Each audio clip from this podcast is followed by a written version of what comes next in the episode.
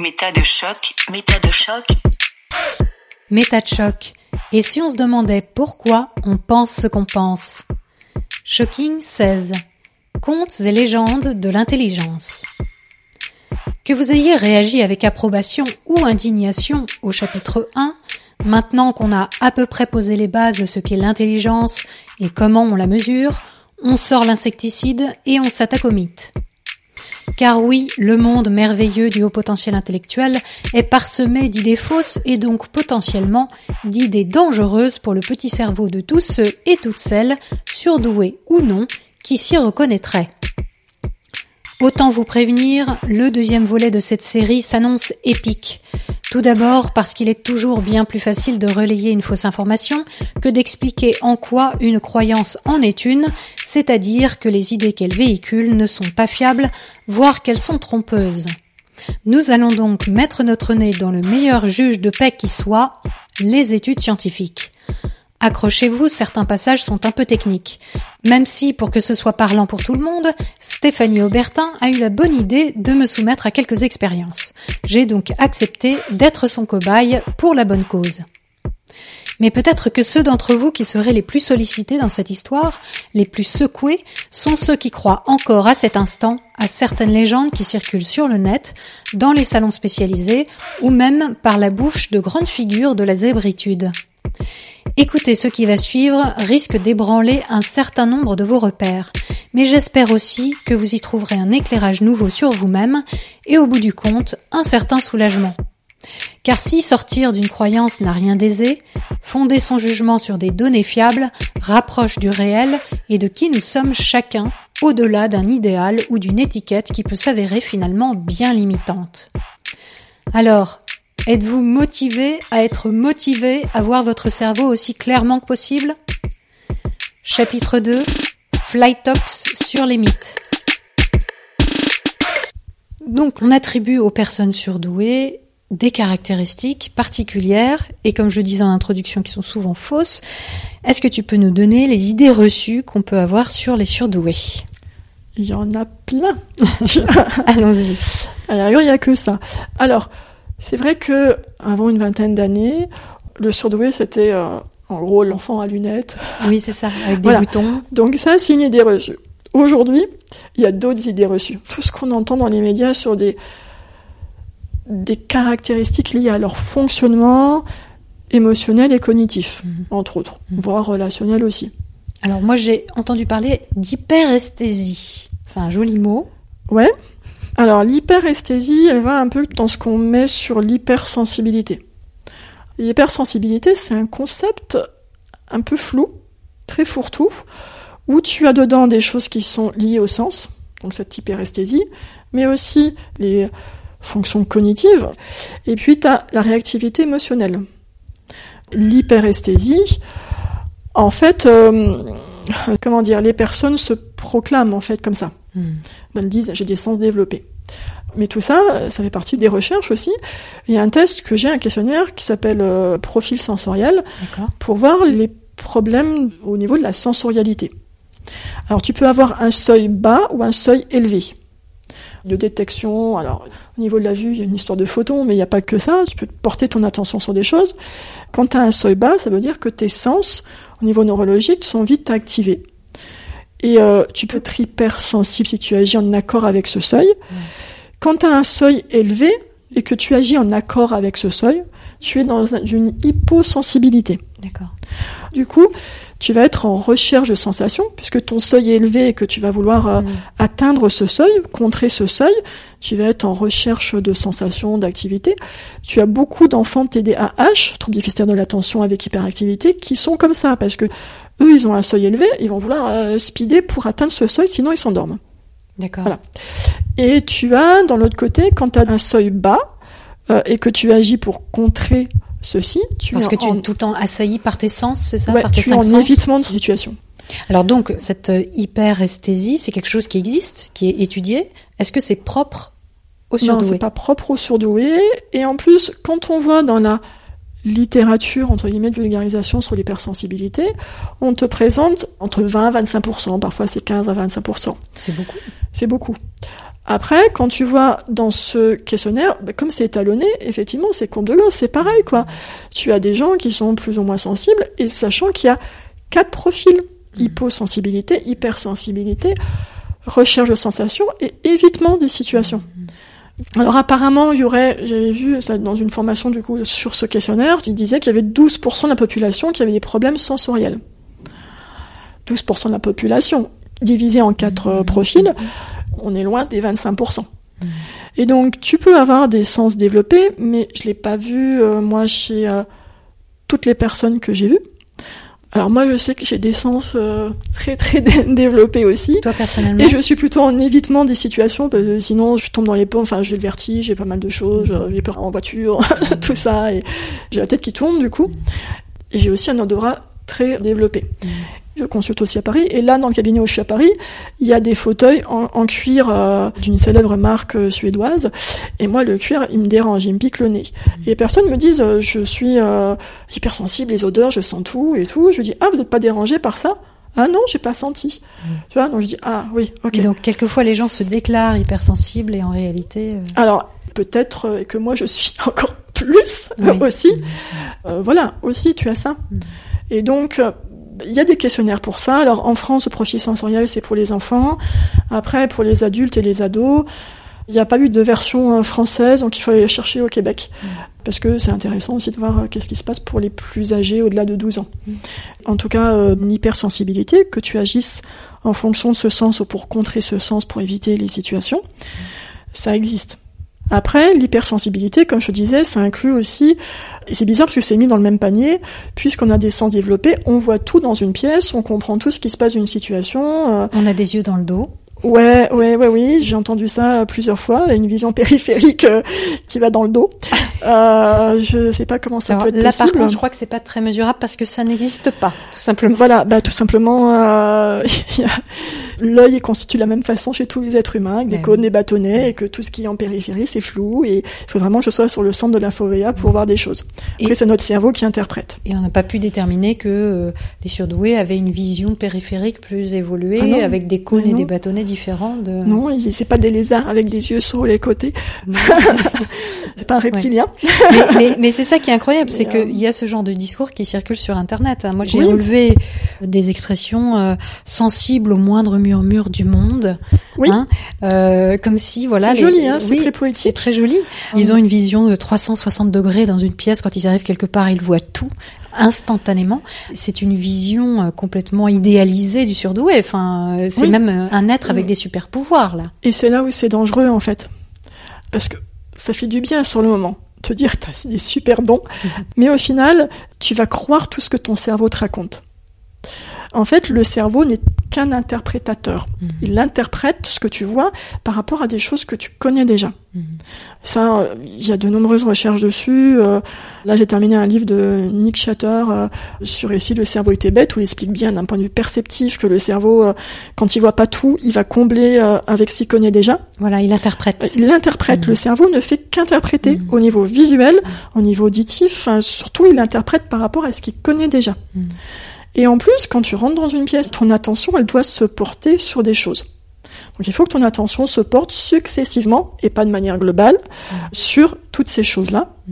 Et après, il y, a, tout ce qui est interprétation. Évidemment, les surdoués sont sensibles au biais, comme tout le monde, et c'est faux de dire ça. On est tous biaisés, tous les êtres humains, et les surdoués aussi. Hmm. En début d'émission, je te parlais du chercheur Stanovich qui étudie sur la rationalité. Et dans un de ses livres, il montre qu'il y a certaines tâches qui sont corrélées avec l'intelligence, des tâches de rationalité, entre parenthèses, euh, pour aller plus loin que système 1, système 2 Daniel Kahneman, euh, voilà, pour aller un peu plus loin que ça. Il y a certaines tâches qui sont corrélées effectivement avec l'intelligence, mais il y a d'autres tâches qui ne sont pas du tout corrélées. Ça veut dire que les personnes intelligentes au potentiel, elles font les mêmes erreurs que monsieur, madame, tout le monde. Mm. Donc dans la résolution classique humain.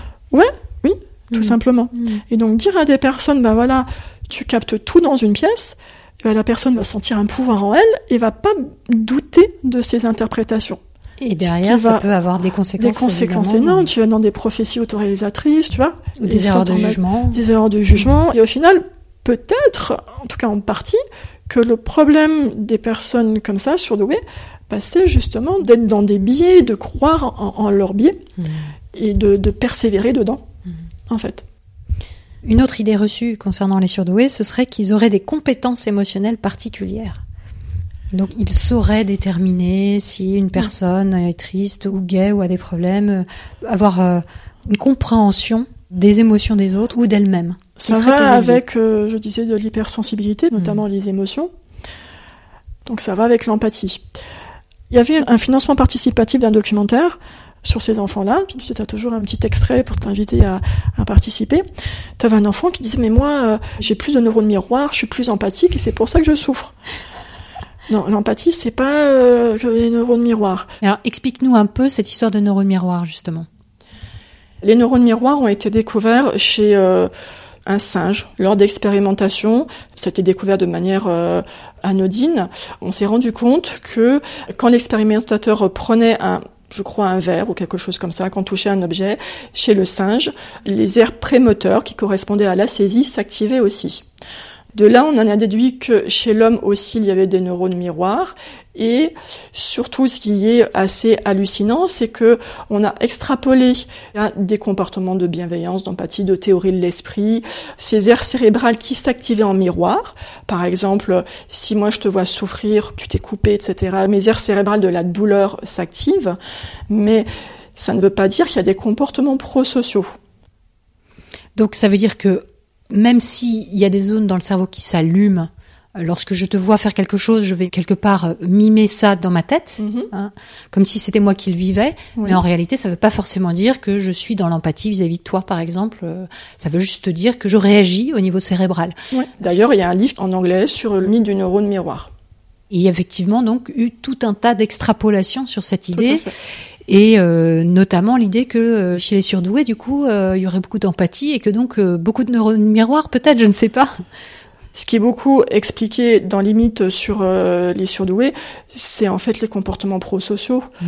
Les personnes surdouées qui seraient plus empathiques, qui seraient plus bienveillantes, plus de ressentir des choses que autrui peut ressentir, qui seraient en lien avec des neurones miroirs. Ça, c'est faux. C'est pas prouvé. Et alors l'idée selon laquelle les personnes à haut potentiel intellectuel reconnaîtraient mieux les émotions, cette euh, idée-là n'est pas vérifiée.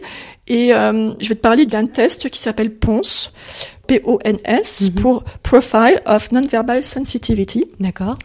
Ce test, il est très sympa puisque très souvent, dans des tests de reconnaissance d'émotions, tu as le verbal, tu as les mots qui peuvent t'aiguiller dans la reconnaissance d'émotions. Mhm. Et ce test, il veut court-circuiter ça. Alors, soit on te présente des vidéos avec euh, le son, des vidéos sans le son, donc juste l'image animée, ou alors juste le son. Mhm. Et on ne peut pas reconnaître les mots. C'est pour ça que c'est non verbal. D'accord, donc ils ont brouillé la piste sonore. C'est complètement brouillé, mais tu as des intonations, tu as une mhm. prosodie, tu, euh, hein, as des petites choses comme ça. Et du coup, on peut pas céder du contexte qui est véhiculé par le sens des mots. Et euh, les auteurs, dans les études de validation de ce test, les auteurs se demandaient si les performances à ce test étaient liées à l'intelligence. D'accord. Donc les performances, en fait, n'étaient corrélées qu'à 0,19 points avec l'intelligence. Mhm. Donc 0,19 en corrélation, c'est très peu, mhm. puisque une corrélation va de 0 à 1 cas de moins 1 à plus 1. Donc 0.19, ce qui veut dire que c'est quelque chose qui est complètement, d'une part, différent de l'intelligence, et puis aussi que les personnes intelligentes ne reconnaissent pas forcément les émotions non verbales liées à ça mhm. que le reste de la population. Donc elles n'ont pas un talent particulier émotionnel comme on le dit euh, mm. assez couramment. Non, non, c'est pas lié. La reconnaissance des émotions non verbales n'est pas liée à l'intelligence. Et ce qui m'a particulièrement fait rire aussi, quand j'ai lu euh, les études de validation. Mais c'est bien, toi tu ris en, lisant des études scientifiques. Bah écoute, ça me fait penser à plein de choses euh, que je peux rencontrer au quotidien. Donc je vais t'expliquer. Les auteurs se sont demandé si les personnes s'estimaient correctement face à leur performance. C'est-à-dire, dans ce test, est-ce que les personnes qui réussissaient mieux à reconnaître ces émotions s'estimaient bien avoir réussi à reconnaître ses émotions Ou au contraire, est-ce que les personnes qui avaient moins réussi à reconnaître les émotions, elles se disaient non mais là j'ai raté, j'ai du mal Eh bien, devine Vas-y, dis-nous tout. Eh ben non. En gros, si une personne réussissait à estimer ses performances à la reconnaissance d'émotions correctement, que ce soit bien ou moins bien réussi, eh ben la corrélation était plus élevée. Donc c'est le but.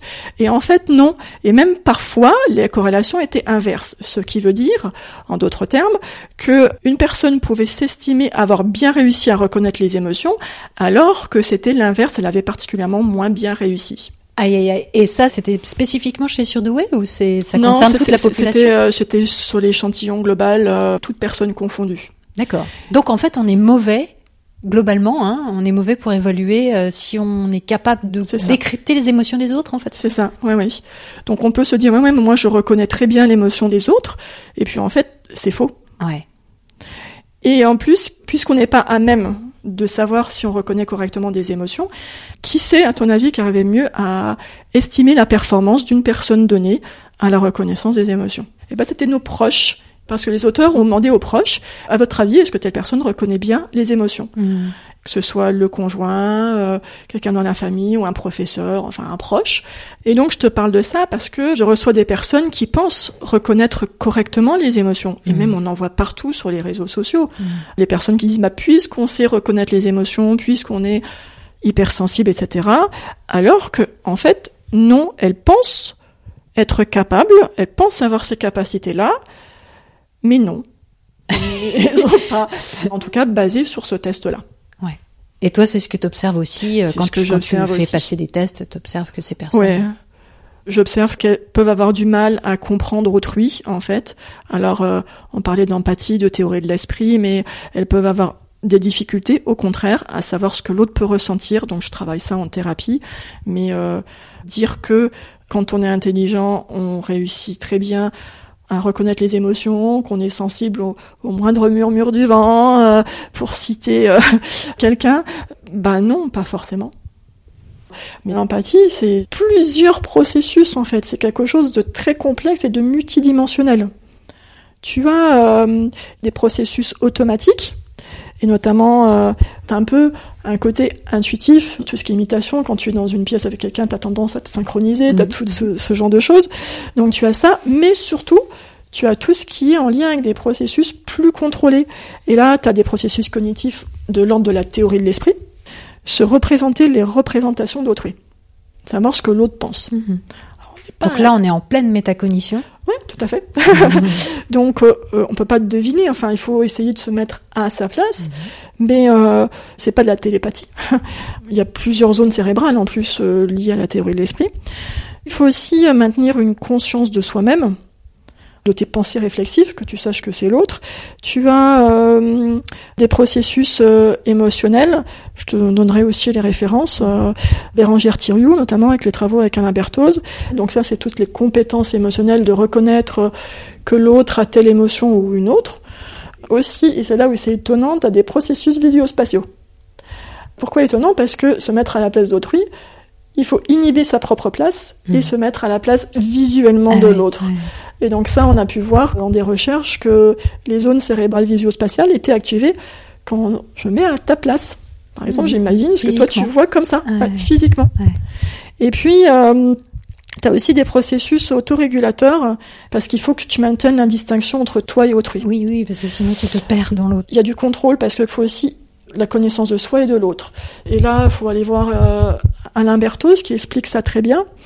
Je peux te faire une petite expérience, mais du coup, ça sera pas euh, très radiophonique. On va expliquer après. Je te demandais de faire la même chose que moi. D'accord. Ok? Je vais bouger les bras, mais t'es prête? Et eh ben voilà. Et eh ben tu n'es pas dans l'empathie, tu es plutôt dans la sympathie. Ouais. Alors pour expliquer ce que je viens de faire, j'ai bougé mon bras et mon corps euh, vers euh, ma droite, et je t'ai demandé de faire la même chose, et toi tu as bougé vers ma gauche ta gauche et qui était de ma droite. Mhm. Et Parce qu'on est face à face et que j'ai mimé ce que tu faisais comme si tu étais en face de moi dans un miroir. Et ça, il dit que c'est la sympathie ou mhm. alors euh, contagion, etc. Ou du coup, c'est du copier-coller, mais par rapport à, cette dimension-là. Et si tu étais vraiment dans l'empathie, tu pourrais inhiber ça. J'aurais reproduit ce que toi tu vivais et donc je serais allée vers la droite. Voilà. Mhm. Pas mal. Mais du coup, quand je vois l'extrait du documentaire, ils ont une empathie plus élevée, euh, ou alors, euh, mais moi je m'incruste chez les gens, j'ai l'impression de ressentir ce que les autres euh, ressentent. Quand on me dit, ben voilà, je suis très empathique, etc., je demande toujours des exemples et, et je demande comment on le sait que l'autre ressent ça, etc., etc. Oui. En fait, quand j'interroge les personnes en consultation, c'est des projections. Donc la personne pense savoir ce que l'autre ressent, pense Ouais. ressentir ce que l'autre ressent, et quand on creuse, on s'aperçoit qu'en réalité, elle fait une projection et que ce qu'elle ressent ou ce qu'elle pense ne correspond pas à ce que l'autre vit. Tout à fait.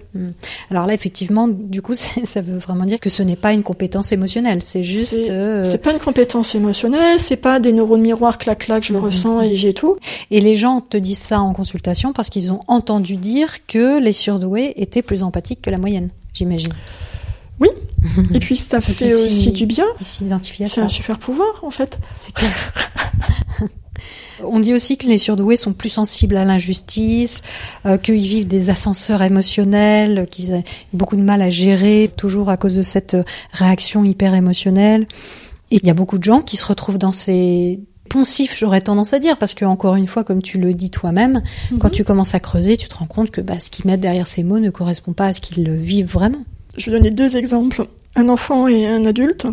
Un enfant qui me dit ouais je suis sensible à l'injustice, machin, c'est pas juste et tout. Il me raconte un truc avec sa sœur pour les tâches ménagères, pour des trucs comme ça. Je dis et toi tu le fais pas? Il est devenu tout rouge. Il me dit bah si.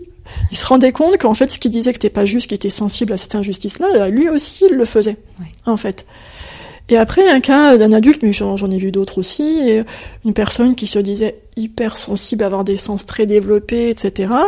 Et puis, euh, quand elle est partie, elle me dit « Ah, mais j'ai pas le temps d'aller retirer, j'ai pas d'argent sur moi, envoyez-moi votre facture et je vous réglerai par virement. » Et j'ai jamais rien reçu. Oui, vois. donc l'empathie, là, euh, Donc, euh, voilà, l'empathie, l'injustice, euh, sur ce genre de cas, je dis non mais stop quoi. Ça peut faire du bien, effectivement, mais est-ce qu'on est réellement en accord avec ça? Oui, et puis surtout, il n'y a aucune étude aujourd'hui qui valide le fait que, bah, effectivement, les surdoués seraient plus empathiques ou euh, euh, seraient plus sensibles à leurs cinq sens. euh, Il y a Dabrowski, qui est un psychiatre polonais dont la théorie c'est euh, les hyperstimulabilités intellectuelles, psychomotrices, sensorielles notamment.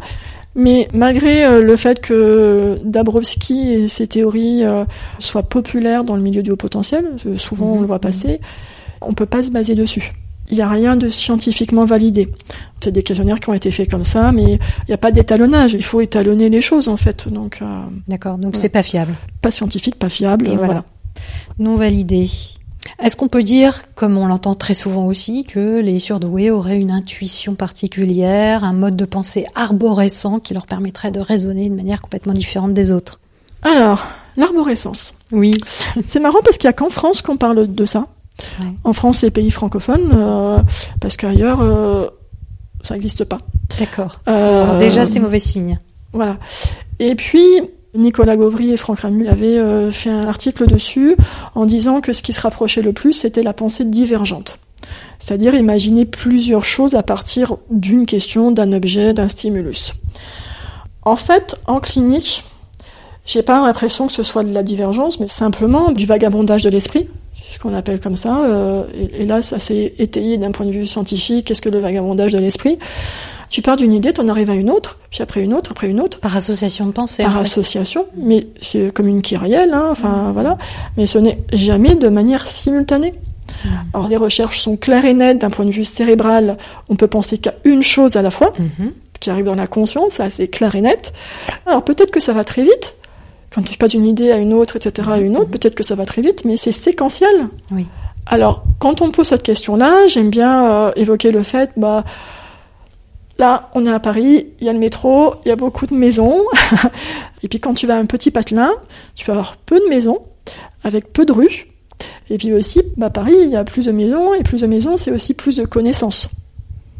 Comme on parlait tout à l'heure de capacité d'apprentissage, tu peux mémoriser plus de choses, et tu peux avoir un stock lexical ou un stock de connaissances qui est très élevé. Et si tu vas vite parce que tu as un bon métro, Mhm. et ben du coup tu vas aller d'une connaissance à une autre, à une autre, à une autre, mais c'est euh, toujours par un lien associatif. Alors que si tu habites dans un petit village, bah, tu vas pas aller bien loin, tu vas pas connaître grand monde, etc. Voilà. Mais c'est pas possible d'être arborescent. Et même quand on me parle d'arborescence, quand je demande en consultation d'expliquer ça, ben, ils reviennent jamais au début en fait. Euh, même du coup, ça digresse beaucoup. euh, Donc c'est linéaire, ça va, linéaire. ça va dans une direction. Ouais. C'est pas multiple. C'est pas multiple. Mmh, mmh. Alors effectivement, quand on voit des conférences, les personnes expliquent euh, ce que c'est, et moi je vois pas que ça revient en fait. Parce que l'arborescence, il y a toujours une idée de revenir au départ. Et oui, et repartir après sur un nouveau développement. Oui. Comme un arbre avec des branches. Alors, effectivement, quand tu as un mot, un stimulus, quelque chose qui fait penser à autre chose, chez les hauts potentiels, comme il y a une grande mémoire aussi, tu peux avoir euh, des métadonnées, en fait, de ce mot. Par exemple, tu peux euh, plein de connaissances sur ce mot. Mhm. D'ailleurs, je pense, euh, ça c'est une hypothèse de ma part, que le cerveau interprète tout ça, on disait, par rapport à ce qu'il connaît déjà, mais euh, les choses sont stockées sous forme conceptuelle et pas sous forme exacte. Dans le livre de Nick Shatter, il y a un exemple très frappant sur... Euh, là, je te demande d'imaginer un tigre. Mhm. Tu l'imagines bien? Mhm. Comment sont ses rayures? Elles sont positionnées comment? Euh, Verticales. Verticales, verticales. Et sur les pattes, ça fait comment? Il n'y en a pas. Il n'y en a pas Non. Dans les pattes Et puis, euh, ses dents, elles sont comment Acérées. Et très longues à certains endroits. Ouais, bah lesquels Justement, quel endroit Ah, les canines. Canines Ouais, je vois bien. En fait, on se rend compte que quand je te fais cet exercice-là, tu construis au fur et à mesure oui. C'est pas une idée que j'avais au départ. Euh, c'est pas une sur idée. chacun des détails. Et on peut aller très loin aussi sur euh, ça. Mais en fait, on reconstruit les choses au fur et à mmh. mesure mmh. qu'on pose les questions. C'est pas quelque chose de très global. Et en fait, quand tu as beaucoup de mémoire, tu as un concept avec plein de métadonnées puisque tu es capable de les stocker. Et puis, euh, quand tu appelles ce concept, tu as les métadonnées qui s'activent aussi. Mais c'est de manière séquentielle toujours aussi. Et moi, je n'ai jamais vu quelqu'un en consultation qui partait en arborescence. Et oui, parce que une idée reçue sur le surdouement, c'est justement qu'on aurait une image globale, une compréhension globale des choses et quasi mm. instantanée, mm. qui va d'ailleurs un peu avec la question de l'intuition, comme si on avait tout à coup euh, une compréhension du tout d'une chose, mais dans tous ses détails et instantanée. Donc ça, c'est un peu de la pensée magique quand même. Hein oui. Oui, parce qu'on voit bien les limites du cerveau et euh, de l'appareil perceptif mm. qui peut se porter qu'à un seul endroit en même temps. Alors, euh, quand on dit que ce sont euh, les neuroatypiques, tu as aussi ce terme-là, comme quoi ils ont un cerveau différent, ben non. Non, quand on Contrairement voit, aux normaux-pensants. Contrairement, oui, aux normaux-pensants, ça peut peut-être leur faire mal d'entendre ça. Oh, moi, je suis juste normaux-pensant. je suis juste pas grand-chose. Mais euh, au niveau des tâches intellectuelles, en IRM, en fonction du QI, donc c'est pas les HP et les non-HP, il y a une corrélation entre l'activation cérébrale et le QI. Plus on monte et plus on va activer, ou plus on va désactiver certaines zones en fait, mhm, mhm. mais euh, c'est vraiment graduel. Il n'y a pas de saut qualitatif. Vraiment pas, c'est quantitatif. ça, c'est quelque chose qu'on observe et dont on va parler effectivement au niveau du fonctionnement. Il y a quand même des différences. Mais alors, pour revenir à ces idées reçues, pourquoi est-ce que c'est si attirant Et d'après toi, pourquoi est-ce que tu as autant de patients ou de patientes qui viennent te voir et qui sont persuadés que ça les concerne et que ça prouve qu'ils sont surdoués? Et peut-être certains le sont d'ailleurs, mais en tout cas, les critères qu'ils avancent ne sont pas réels, sont juste des sortes de légendes urbaines. Pourquoi est-ce que c'est si attirant de penser ça? Quand tu souffres, que tu sais pas, que tu as l'impression d'avoir tout essayé, ça fait du bien qu'on te dise ah bah c'est pour ça. Mmh. Tu l'as vécu, on parlait tout à l'heure. Et même peu importe l'étiquette, quand tu es dyslexique, tu n'arrives pas à lire et qu'on te dit ok, c'est parce que je suis dyslexique, ça soulage. Mhm. Si c'était vrai, hein, d'accord. Hein. Donc les personnes, elles souffrent et elles ont envie de comprendre pourquoi elles souffrent. Elles n'ont pas tant envie, je disais tout à l'heure, d'avoir un QI, etc. Elles veulent juste comprendre, elles veulent juste arrêter de souffrir. Mhm. Donc c'est comme une réponse euh, toute faite en fait. Euh, c'est une réponse toute faite. Ouais, mhm. ouais, oui ça fait du bien de savoir ça, ça fait du bien de savoir euh, que c'est pas notre faute, c'est pas nous qui sommes en cause, que ce sont les autres. Euh. En tout cas, c'est comme ça que ça se passe chez les personnes. Mm. Et puis, il y a aussi une auréole d'intelligence quand même, hein, quand on arrive et qu'on dit ah bah c'est parce que je suis surdouée, alors euh, ça fait du bien quand même.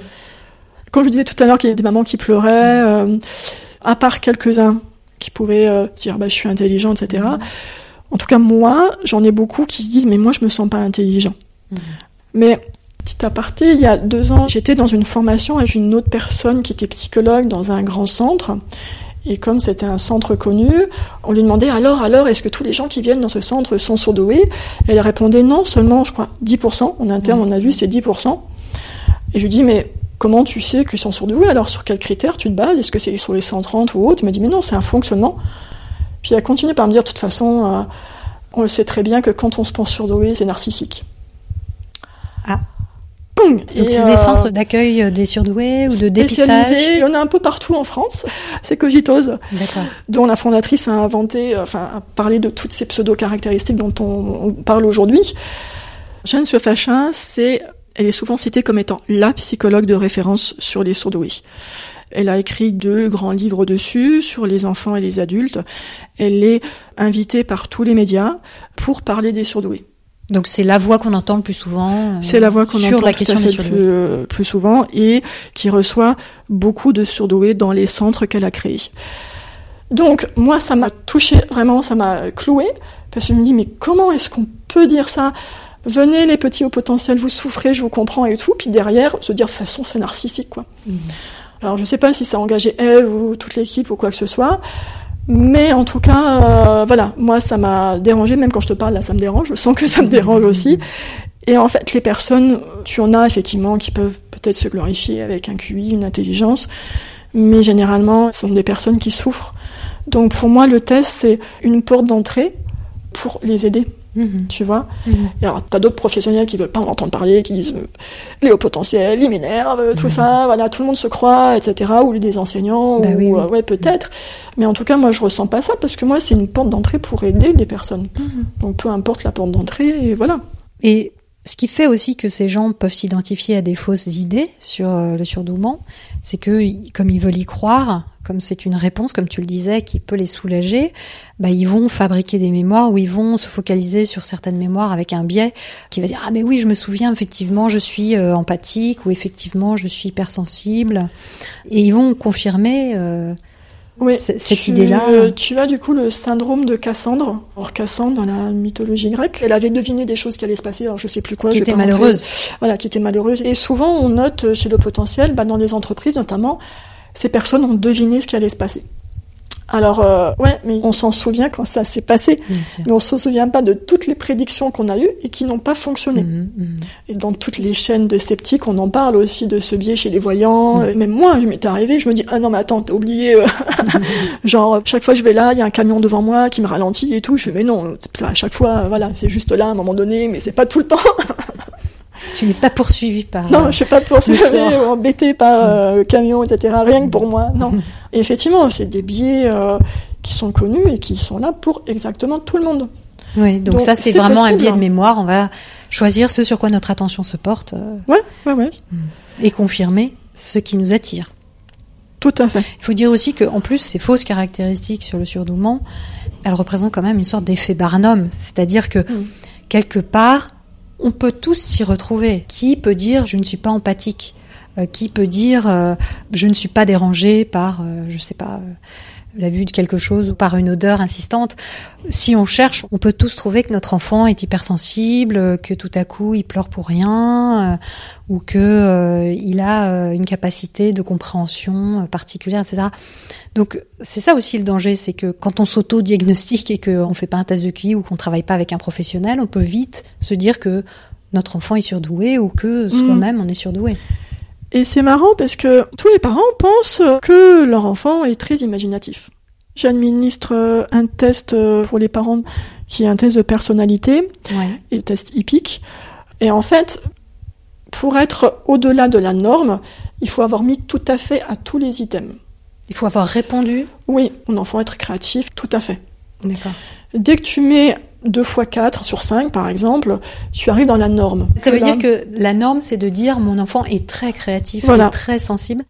Enfin, quand même, ça pose un problème. C'est-à-dire qu'à l'arrivée, tous ces gens qui pensent être surdoués ou que leur enfant est surdoué sur la base de critères qui sont en fait faux, qui correspondent à rien, qui ne correspondent pas à ce que c'est qu'un surdoué en tout cas, bah, ça les oriente vers de fausses pistes. Et j'imagine que c'est problématique quand même. Parce que si ces gens-là ont, ont un problème personnel, mais qui s'identifient à quelque chose qui n'existe pas, mhm. qui ne leur correspond pas. Alors, tu peux être au potentiel, mais c'est pas l'explication forcément des problèmes. Hmm. La manière dont je travaille, c'est moi de manière très analytique et très basée sur les processus. C'est-à-dire que je veux voir comment chaque personne fonctionne euh, dans le test, mais aussi dans son histoire de vie, euh, comment elle fonctionne. Mmh, mmh.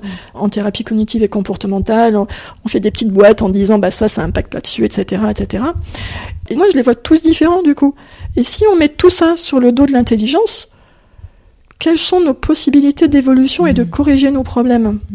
Oui, mais même au-delà de ça, c'est-à-dire que si au préalable, ils identifient leurs problèmes, par exemple, au fait soi-disant avoir euh, trop de mhm. réactivité émotionnelle, alors que mhm. d'après ce que tu décris, bien souvent, ce n'est même pas le cas. Mhm.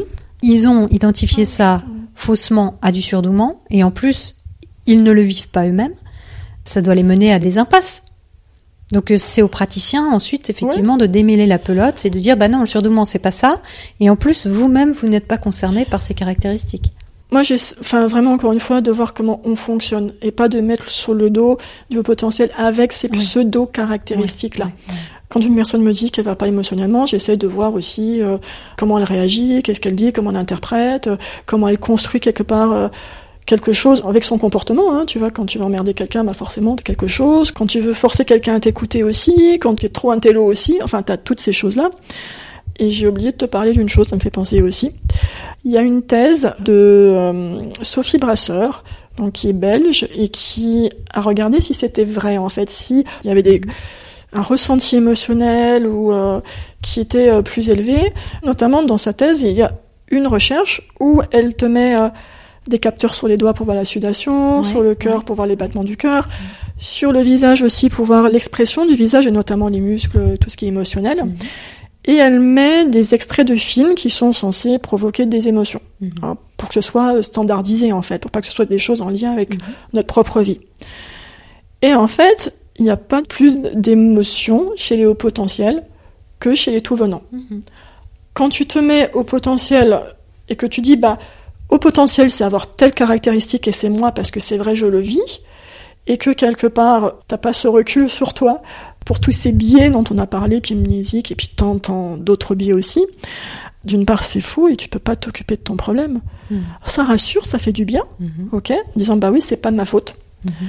Mais qu'est-ce que tu peux faire après de ta vie avec? Tu peux pas la prendre en main. Mais euh, je ne suis pas la seule professionnelle qui critique euh, ces pseudo-caractéristiques qui se cachent derrière le potentiel, parce qu'on est énormément de professionnels rigoureux, avec une conscience professionnelle et éthique de notre métier, qui justement ont remis en cause ces pseudo-caractéristiques. Il y a des livres aussi qui sortent. On peut citer le livre de Sophie Brasseur et Catherine Cuche qui s'appelle Le haut potentiel en question. Mmh. Il y a aussi des organismes de formation euh, très sérieux. Il y a l'ANAE Formation. Donc l'ANAE, c'est une revue à la base euh, neuropsychologique pour les enfants. Donc ANAE Formation, qui au moins depuis deux ans, si ce n'est trois, organise euh, des sessions de formation sur le haut potentiel, mais de manière vraiment scientifique, mmh. et qui décrypte aussi les pseudo-caractéristiques, ces mythes. Mmh. Et puis aussi en Belgique, il y a un certificat d'études qui vient de se créer pour justement avoir une approche réellement scientifique. Donc je ne suis pas la seule, ce n'est pas une affaire personnelle, euh, c'est partagé par plusieurs professionnels. Mm. Mm. Oui, ben on retrouvera de toute façon toutes ces références euh, sur le site metachoc.fr. Et bien entendu, en fait, les écarts et les stéréotypes qu'on a donnés sont des choses qui circulent énormément, mais qui, bien évidemment, ne sont pas validés par les gens rigoureux, professionnels, qui se fient tout, simplement aux études scientifiques, à l'état de l'art. Après, il y a des grands noms qui véhiculent malheureusement ces idées fausses, mais c'est aussi pour ça que je voulais faire cette émission, parce que ça me semble important de le dire, parce que quelquefois, ben, la parole publique, médiatique, elle relaye des informations qui sont quelquefois minoritaires dans les cercles professionnels, mais qui sont pourtant très très populaires et très répandus euh, auprès du grand public. Et d'ailleurs, c'est flagrant sur les réseaux sociaux. Tu as, euh, je soupire, mais euh, moi, ça me fait mal quand je vois les gens sur les réseaux sociaux entre eux. Ils sont que dans des biais de confirmation en fait.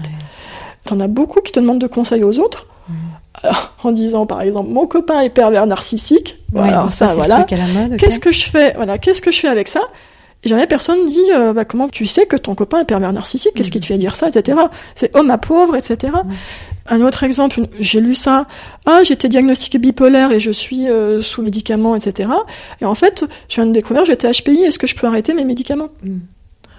C'est dangereux tu vois Oui, parce qu'il y, a euh, énormément de groupes Facebook, par exemple, de zèbres, de surdoués, de HP, donc au potentiel. Mm. Il y en a plein, plein, plein des groupes comme ça. Ah, Et effectivement, bah, les gens se partagent entre eux toutes les idées reçues, tous les mm. mythes, allègrement, voilà, sur le surdouement. Donc ça se transmet, et notamment la question du pervers narcissique, c'est quelque chose qui a été lancé par euh, le livre de Christelle Petit-Colin il y a quelques années, qui s'appelle Je pense trop. Mm-hmm.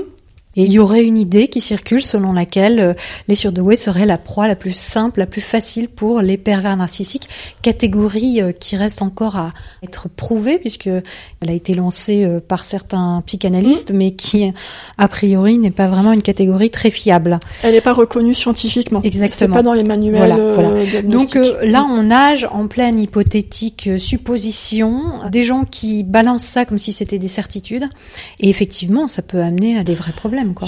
Dans les réseaux sociaux, mais comme dans toute thématique aussi des réseaux sociaux, il y a énormément de biais de confirmation. Mm. C'est que ça sur que ça. Mm.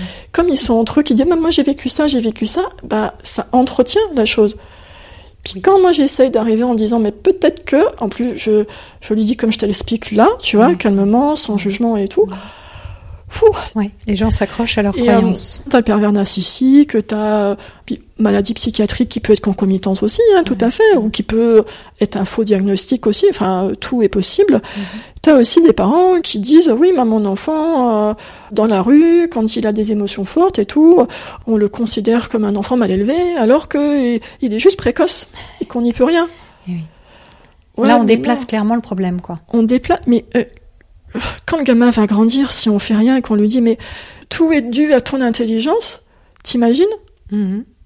Et d'ailleurs, si tu me permets, je te lis un témoignage d'un ancien stagiaire que j'avais il y a trois ans, qui est un merveilleux psychologue aujourd'hui, était diplômé il y a un an et je trouve son témoignage superbe. Je m'appelle Benoît, on va l'appeler, et je suis surdoué, HP, zèbre, précoce. Les appellations fusent sur le net, mais toutes me dérangent. Mettre un mot, une étiquette sur ce que je suis me terrifie autant que cela me rassure. Expliquer mon sentiment de décalage avec les autres grâce à un test de QI contient un aspect extrêmement rassurant. Ceci dit, lorsque le résultat explique jusqu'à l'intégrité de ma personne, de mes choix, de mes sentiments, rien ne paraît aussi étouffant que ce chiffre du diable, 162, l'objet de mes cauchemars d'enfant. Le stigma de mon déterminisme à ne jamais pouvoir être heureux. C'est ce que m'a inculqué ma mère, tout du moins. Je l'entends encore me répéter toute la journée lorsque j'avais six ans. Tu es exceptionnel sur cette planète, tu ne trouveras jamais quelqu'un comme toi et ne pourras jamais être heureux mon fils, je suis passé par là moi aussi. Nous sommes les mêmes, tu verras que j'ai raison. Ma mère m'a fait fusionner avec un résultat, avec un simple nombre 162.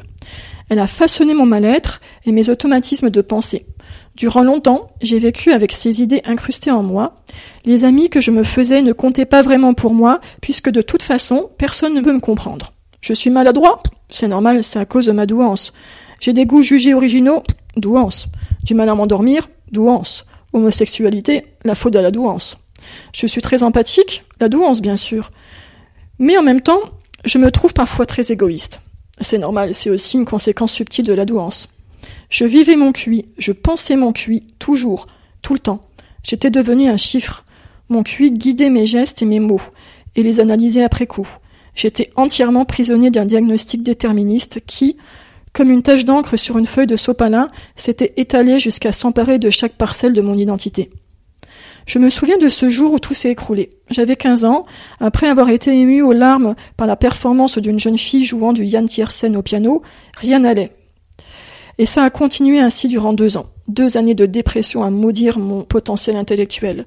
L'idée de passer mes journées à faire des choses ordinaires, à perdre mon temps en quelque sorte, m'anéantissait. Je ne devais pas gaspiller mon temps sur cette planète. J'étais exceptionnel, il fallait que je fasse de grandes choses. Que je révolutionne la science, que je réalise de grandes œuvres d'art. Il le fallait. Heureusement, j'ai pu sortir de ça, entre guillemets. En 2013, j'ai su remettre en question le point de vue de ma mère. Après avoir compris qu'elle projetait sur moi l'intégralité de son malheur à elle, l'ensemble de ses regrets, de ses espoirs, de ses rêves inachevés, j'ai su qu'il fallait que j'entame un gros travail de réajustement de mon fonctionnement de pensée. Je voyais le monde et pensais, depuis mon plus jeune âge, sous le prisme unique de mon QI. Il fallait que je change. J'ai mené ce combat depuis ce jour, un second souffle. Même si le travail était loin d'être terminé, j'ai vite repris ma vie en main. Puis vint ce jour de novembre 2015, la donnée qui allait définitivement renverser mon cadre de pensée. J'ai appris que le QI ne pouvait dépasser le seuil de 160. Étonné, j'ai rapidement vérifié le résultat figurant sur le test que j'avais passé enfant. Surprise, point de 162, seulement un modeste 134, et d'énormes mensonges venant de ma mère. Cette révélation a tout chamboulé. Toute mon identité construite sur un simple nombre était remise en question. Je ne comprenais plus rien. Je n'étais donc pas exceptionnel, mais alors, si je ne suis pas 162, qui suis-je vraiment? Aujourd'hui, les questions qui me torturaient depuis toutes ces années s'éteignent, s'atténuent progressivement jusqu'à disparaître. Comme un conflit enfin résolu, je commence enfin à me libérer de la prison construite sur mesure par ma mère. La récente révélation de novembre, ultime coup de grâce porté au déterminisme du chiffre, m'a permis de comprendre l'essentiel. Ce n'est pas le chiffre, la mesure, le classement statistique qui détermine ce qu'on est, qui on est, ce qu'on aime et ce qu'on fait. On existe, c'est tout. Désormais, je commence à apprendre à exister autrement que par un quotient. Oui, là, on voit que ça peut complètement phagocyter une vie que de se focaliser euh, avec tous les stéréotypes sur euh, l'idée qu'on est surdoué ou qu'on a un enfant surdoué. C'est QFD. bon, on n'est pas obligé d'avoir la maman qui fait ça, mais mhm. quelque part, ça peut être plus implicite aussi. Oui, oui, oui, ça peut venir de plein d'endroits. Ça peut venir justement des groupes Facebook où on va te dire ah bah t'as 130, ah bah t'as 150, donc t'es comme ça, c'est normal, etc. Et tu vois, lui, chaque chose de sa personnalité, c'était la douance. Hmm. Tu vois, il interprétait comme ça. Hmm. Et donc en fait, il, s'en fout, tu vois. Aujourd'hui, c'est je suis quelqu'un, je suis pas un hmm. quotient intellectuel. C'est intéressant parce que j'ai interviewé récemment une personne qui elle était dans une toute autre croyance, puisque ça, ça s'apparente à une croyance, hein, ce que tu décris, mhm. euh, ce témoignage, qui était une croyance par rapport à la voyance. Mhm. Et il croyait au destin. Et le jour où il a arrêté de croire au destin, il a tout à coup réaliser qu'il pouvait être à la fois responsable et libre dans sa vie, de prendre mhm. les décisions qu'il voulait. Ben, je trouve que c'est tout à fait comparable à ce témoignage. Mhm. Une fois qu'on est sorti de l'idée que 162 égale une personne qui va souffrir, qui va être différente, qui ne trouvera pas de père, etc. 162 ou 130, hein, oui, ou bien sûr, bien peu sûr. Importe, là, en l'occurrence, ben, une fois qu'on est sorti de ça, oui, on peut commencer à prendre ses responsabilités, à construire sa vie euh, de manière euh, personnelle. Voilà, mm. c'est tout mon cheminement, ma façon de travailler. En mm. tout cas, je peux pas leur dire, bah voilà, c'est la faute de votre QI et valider notamment euh, toutes les pseudo-caractéristiques dont on a parlé.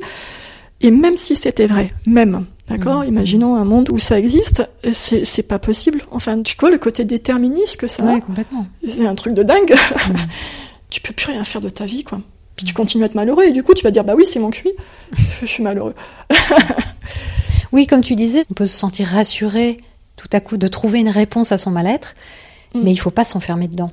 Et, on peut mm. pas se dire ça répond à tout, ça explique tout, euh, mm-hmm. ça résout tout. Mm.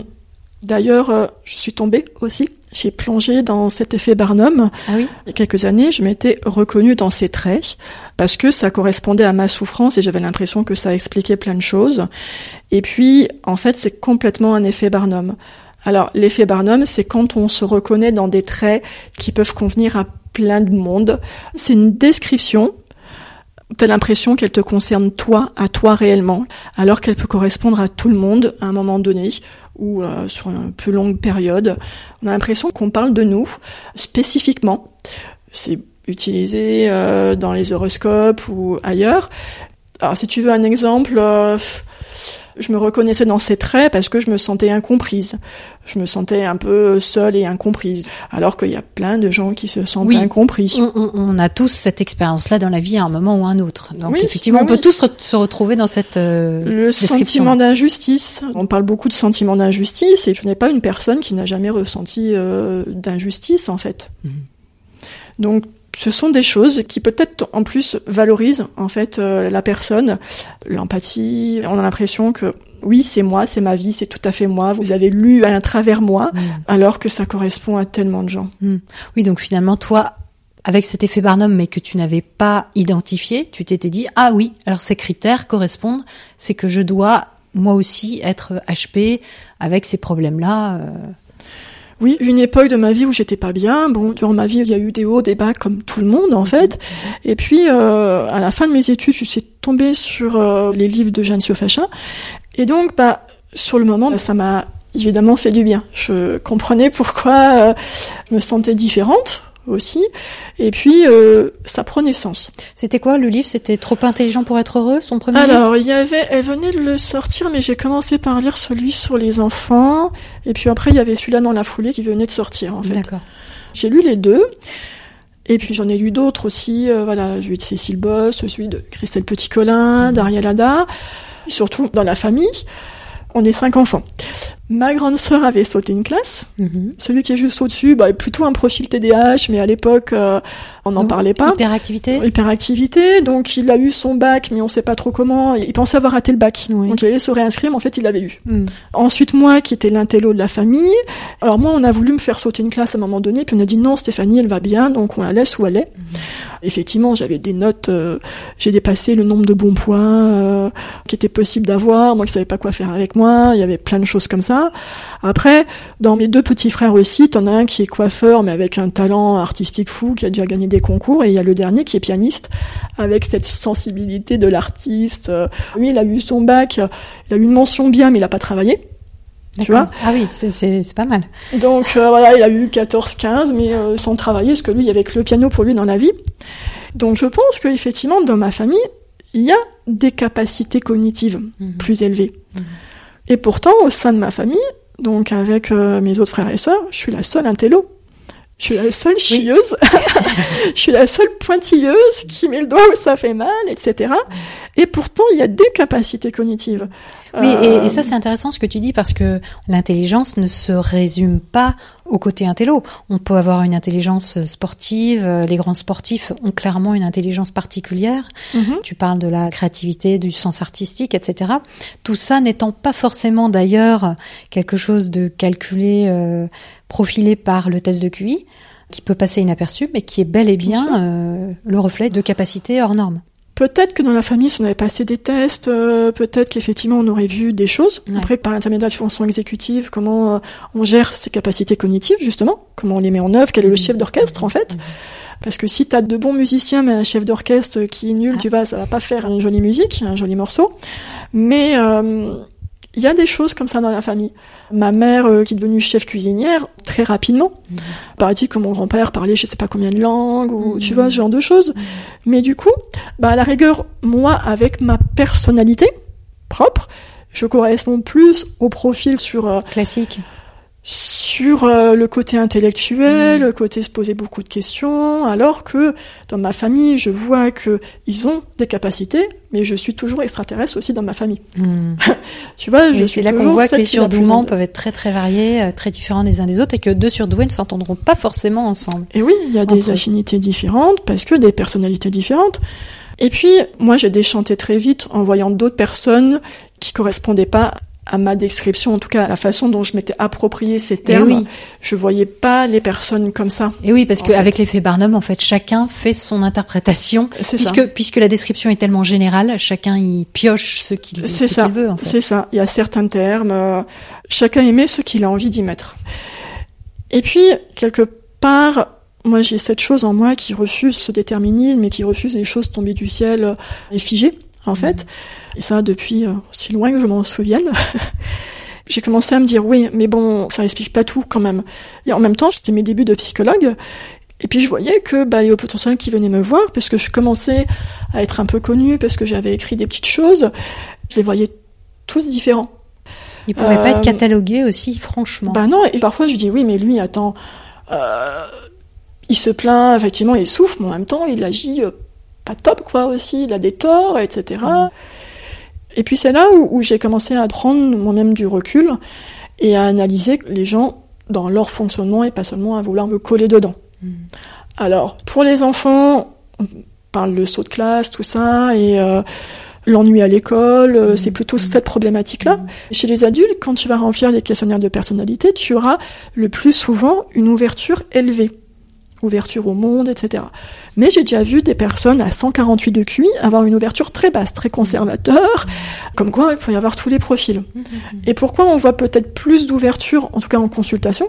Déjà, adulte, tu te poses des questions, tu vas payer euh, cher un test, c'est que tu es ouvert, c'est que tu as Oui, envie déjà, t'es d'apprendre. dans une démarche. C'est dans cette démarche-là Oui, d'ouverture. donc ça biaise, euh, ça biaise le ça biaise forcément. Mais tu peux avoir tout. Et je pense que du coup, c'est peut-être plus une personnalité, en fait, euh, qui pose problème que l'intelligence.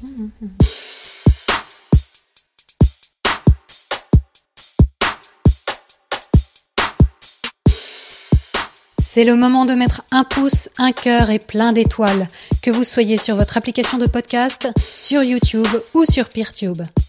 Et pour que MetaChoc se hisse bien haut dans le classement des podcasts d'éducation et de développement personnel, abonnez-vous et n'hésitez pas à laisser un commentaire. Merci beaucoup à ceux qui ont fait un don pour soutenir cette entreprise humble et superbe.